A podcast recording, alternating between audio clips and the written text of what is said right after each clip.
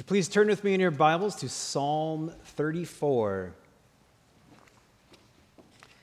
Uh, we're going to walk through the first 10 verses of Psalm 34. And as we read, uh, the words will be projected on the screen as normal, but um, I'm going to be referring back and forth to the text a lot, so this might be a good one, a good time to have the text open to you.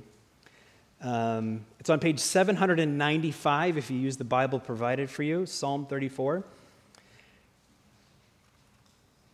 So before we read the text, let me point out um, how some Hebrew scholars um, um, divide this psalm. There's, um, so in the 10 verses that we're looking at, there's three different chunks, there's three different movements.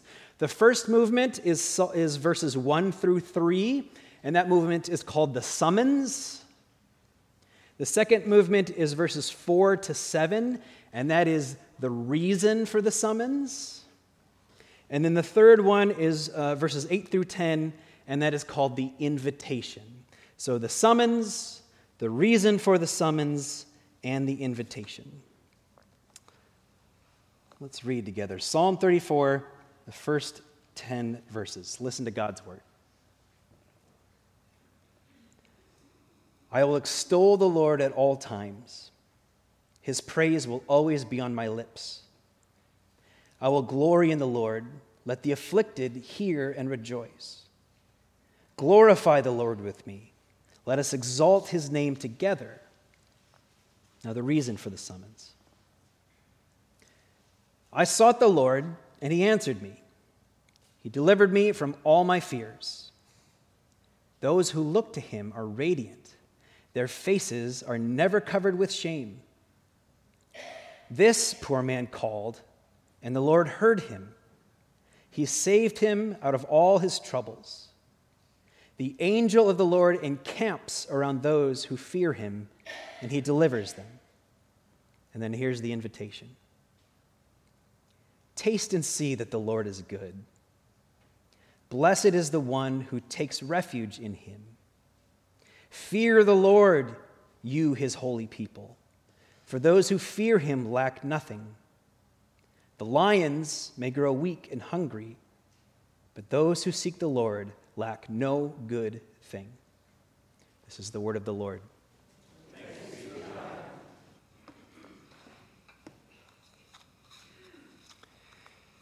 So, those first three verses are the summons. Uh, we don't use that word very often, but we do summon each other uh, we get summoned to jury duty. We get summoned by our bosses to do some t- kind of task. Uh, we get summoned to the principal's office. Uh-oh. Uh, those are three pretty negative example, examples, depending on how you feel about jury duty. But a summons doesn't necessarily need to be negative. You could also be summoned by your best friend meet her at your favorite restaurant. So, a summons is a call to action placed on you by someone who believes that they should be heard by you. Okay? It's a call to action placed on you by someone who believes that they should be heard by you. So, listen to the psalmist's uh, summons again. He says, I will extol the Lord at all times. His praise will always be on my lips. My soul will boast in the Lord. Let the afflicted hear and rejoice. And then here's the heart of the summons Glorify the Lord with me. Let us exalt his name together. So the psalmist is summoning us to worship. He's summoning us to praise God with him. Have you ever noticed how natural it is for human beings to praise someone or something? it comes so naturally to us. We are just natural praisers. It's what we do. It's so human to praise something. If you watch an amazing movie, or you hear an incredible album, or you eat a life changing meal at a new restaurant, what do you do? You sit back and you say, That task is now completed. No! You praise it's just what you do. It pops right out of you. You, you don't, don't make a decision to praise, you don't willfully praise, it just comes. It comes so naturally, right? Um, uh, we don't just, we're not robotic about things. There's there's a praise that comes. It would be unnatural if we didn't praise. It's just in our nature. As a species, human beings are terrible at keeping secrets about good things. We're terrible at it, right?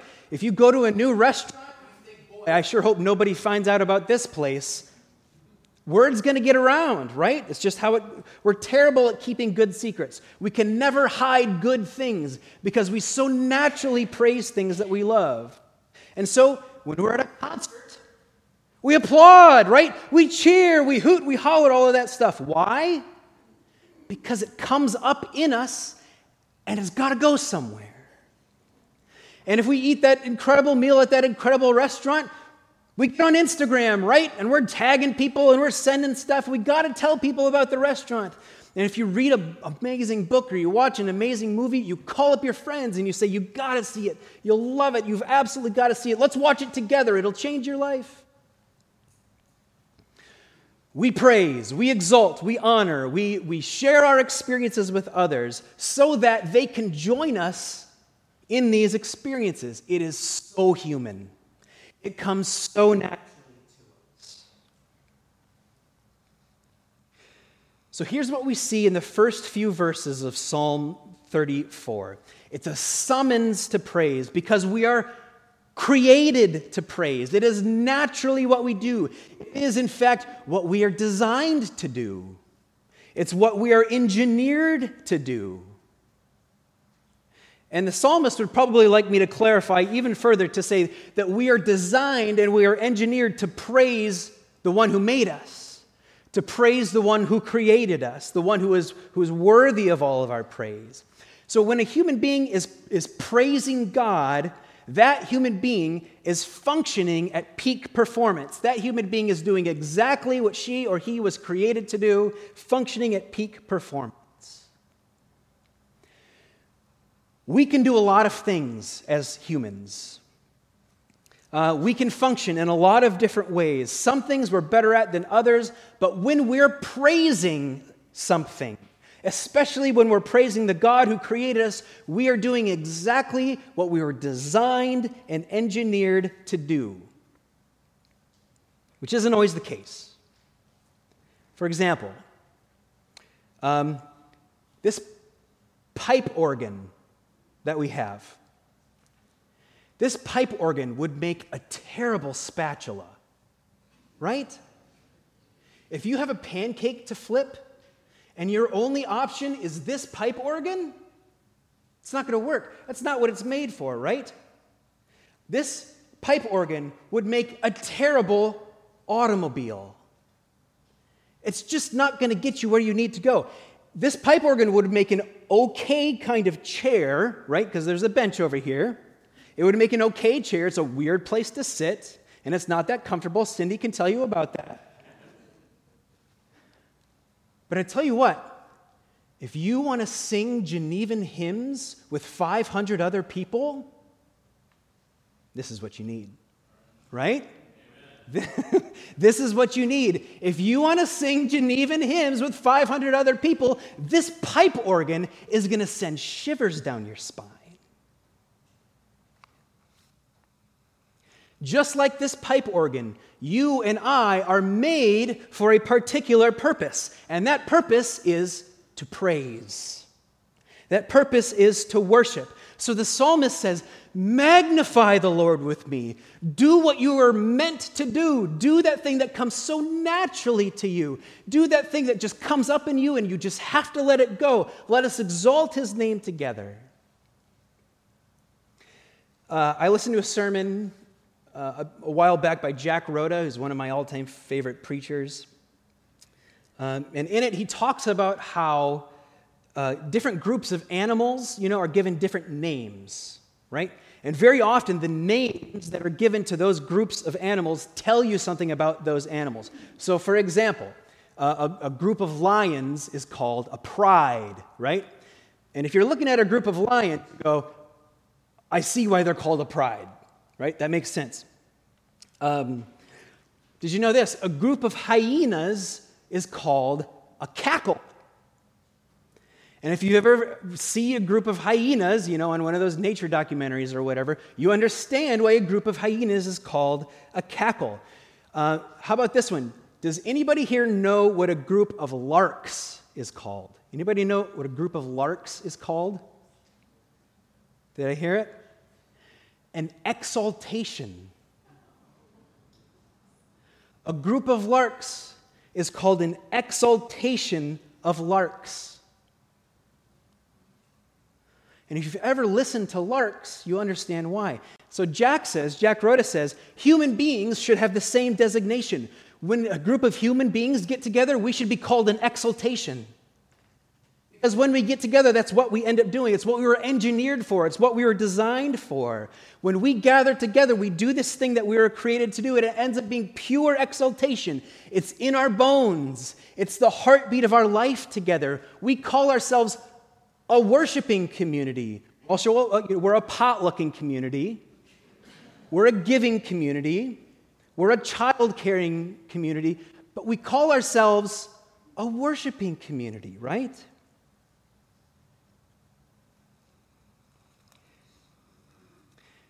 The second section in Psalm 34 is the reason for the summons. Why should we praise? Why should we worship? Um, so we, we know what the psalmist wants. He wants us to come and to exalt God's name together. And now he's going to tell us why he thinks we should do that. And he says, I sought the Lord, and he answered me. He delivered me from all of my fears. Those who look to the Lord are radiant, and their faces are never covered with shame. He says, This poor man called, and the Lord heard him. He was saved from all of his troubles. So, why should we exalt God's name together? That's why. Because God is good, because he does things for us. Uh, the psalmist, we can tell from these middle verses, the psalmist was in a lot of trouble uh, in this situation. You'll notice at the very beginning of the psalm, it's credited to David. David gets the designation for this psalm. And it refers to a time when David was in such a jam that he had to pretend to be insane so that his enemies would lose interest in murdering him. And we all can identify with that. He had to pretend that he was insane so that his enemies would lose interest in murdering him. Now, we don't know, we don't have any idea what that's like, at least I don't. But we all have troubles of one kind or another, and our troubles tend to be different from one another. I have my troubles, you have your troubles, the person sitting next to you has their troubles. I can't exactly presume to know like to be in your shoes. You can't exactly presume to know what it's like to be in mine. But there's something very interesting about Psalm 36, or Psalm 34, is that it draws us all together, doesn't it? It draws us together. Psalm 34 is uh, an acrostic poem. An acrostic poem, which means um, that every verse in this poem begins with the next letter of the alphabet. It starts with the Hebrew first letter and ends with the Hebrew last letter. Now, we can't see it in our English translation, right? Doesn't, that doesn't communicate to us. Um, but it is. If you read it in Hebrew, it's essentially A to Z. Why? Uh, that's okay. Acrostic poems have gone out of style. um, I remember writing one in third grade. I don't remember writing one since. Uh, and so maybe they seem kind of cheesy to us. But why, why would someone write an acrostic poem? Why would someone start with A and then end with Z?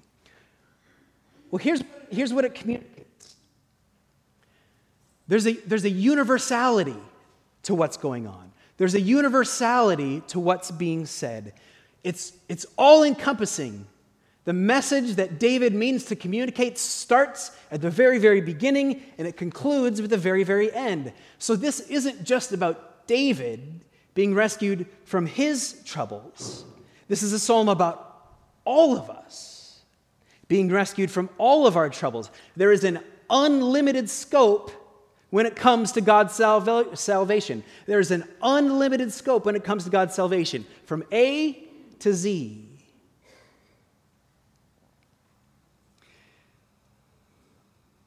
So there's, um, there's really interesting wordplay. I, I geek out on this stuff. I find it so cool. You can pretend like you do. There's really interesting wordplay going on in verses 6 and 7, okay? So, verses 6 and 7, it says, This poor man called, and the Lord heard him. He saved him out of all of his troubles. So, the two most important words there in those sentences are um, troubles and saved. There were troubles, and you were saved from the troubles. Now, the, the root for the Hebrew word for trouble here means to be trapped. To be trapped. So, in the, in the Hebrew mind, if you're in trouble, you're trapped. You're boxed in. You're cramped. You're stuck. You're feeling pressure on all sides, and you don't know which way to turn. Okay? You're claustrophobic. You're trapped. And then the corresponding word in verse 6 is saved. And the Hebrew word for saved is the word yesha, which means to make wide, to make open, to feel free, to open up. The word yesha means deliverance, to make open. So if your trouble is the room that you're locked in, your yesha is that the door just opened up. If your trouble is loneliness, then your Yesha is the friend who just walked through, through the door. If your trouble is that you are in deep, deep despair, your Yesha is a glimmer of hope that comes into your mind and keeps you going, okay? Now, get this. When the angel Gabriel came to the Virgin Mary, and told her that she was going to bear God's son, the angel told her very, very specifically, and his name will be called Yeshua, the Hebrew word for Jesus. His name will be called Yeshua. Mary didn't get to name her own child. His name not your choice, Mary, will be called Yeshua. His name will be called door opener. His name will be called deliverer. His name will be called savior, liberator, difference maker. And when Jesus, little baby Jesus, when he was presented at the temple as an infant, there was an old man there named Simeon and Simeon took Yeshua in his arms, and he said, Sovereign Lord, now you may dismiss your servant in peace, for my eyes have seen your Yeshua. My eyes have seen your deliverance. So here's what I love about this. For generations and generations and generations and generations, God's people were asking over and over again, who is going to save us from our troubles? Who is going to be our deliverer? Who is going to open the door? Who is going to be our liberator? Who is going to be our difference maker? Who is going to be our savior? And every single time they asked that question, who is going to be our Yesha? Little did they know they were reciting his name. Isn't that incredible? They were reciting his name. The answer was in the question. The solution was in the problem. Doesn't that just remind you of the God of the Bible? You know what I mean? Isn't that just like him? The answer was in the question, the solution was in the problem. All of those generations, all of those people with all of their diverse problems, all of their diverse troubles, their diverse situations, all of those diverse people, the answer was the question. Now look at verses 8 to 10. So the load the load bearing phrase in this section is that first phrase. Uh, it's one of the greats in all of Scripture. It says, Taste and see that the Lord is good. Taste and see that the Lord is good. Which means, essentially, don't just be an observer. Don't be a wallflower at the dance. Don't go to the lake and then just stay on the shore, right? Don't go to the restaurant and never pick up a fork. You have to walk through the open door. You have to walk through the open door. Taste and see that the Lord is good. That can be a really tricky thing for people like us who tend to live most of their lives up here, or at least try to, because it feels safer. Rowan Williams says that the truth of the Christian faith is not just one fact among other facts. The truth of God isn't just meant to be analyzed like it's an intellectual reality. The truth of God is not just meant to be analyzed like an intellectual reality. Some things just can't be explained, right? Some things just have to be experienced. So if I were to tell you about that amazing meal I had, eh, it's not going to work. If I was going to tell you about that incredible concert that I heard, you're not going to get it. If I try to act out the book that I just read, it's not. You have to go all the way. You have to walk through the door. You have to taste and see that the Lord is good.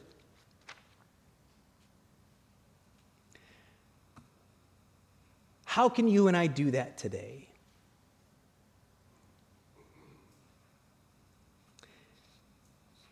I think we go back to what we were made to do.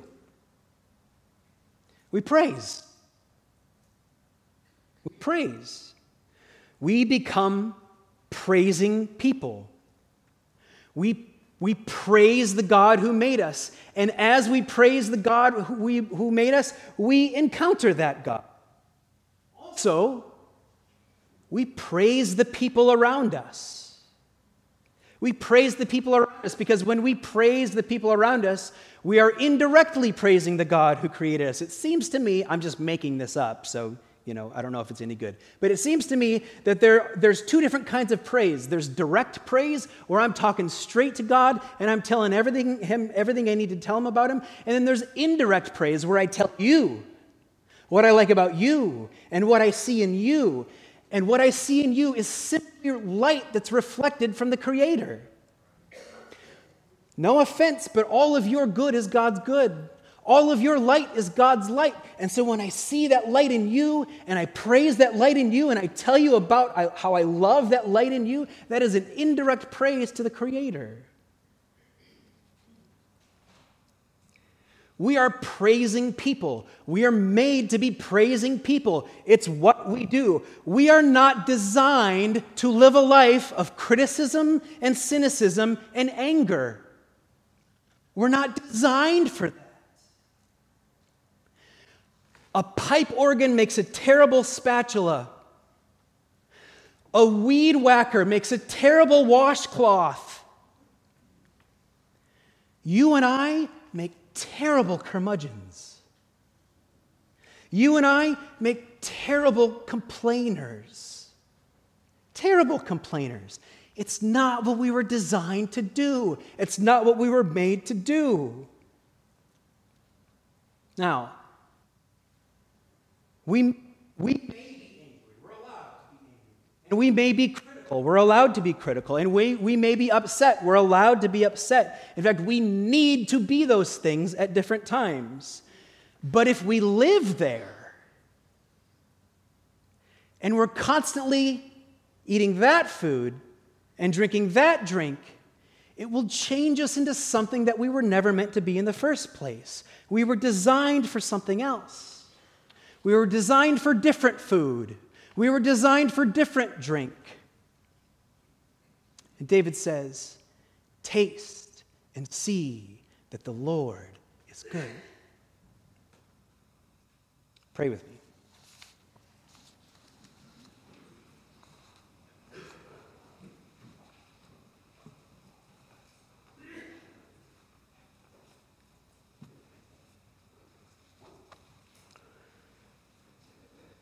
Our Father in heaven, we're so glad to have a God who desires our praise. Not that you need it, not that you're running at a deficit, but we're so glad to have a God who engages with us. We're so glad, God, that we can taste and see your goodness in one another. We thank you that you share your glory and that you allow us to participate in your glory. We thank you for the glory that you have planted in each and every one of us. Father, help us to nourish that glory.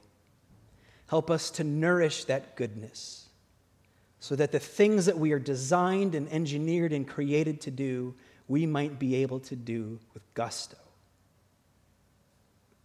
We thank you, God, for feeding us now with this true bread and this true cup. We thank you for giving us your Son and his life. We praise you and him and the Spirit, one God, now and forever. Amen.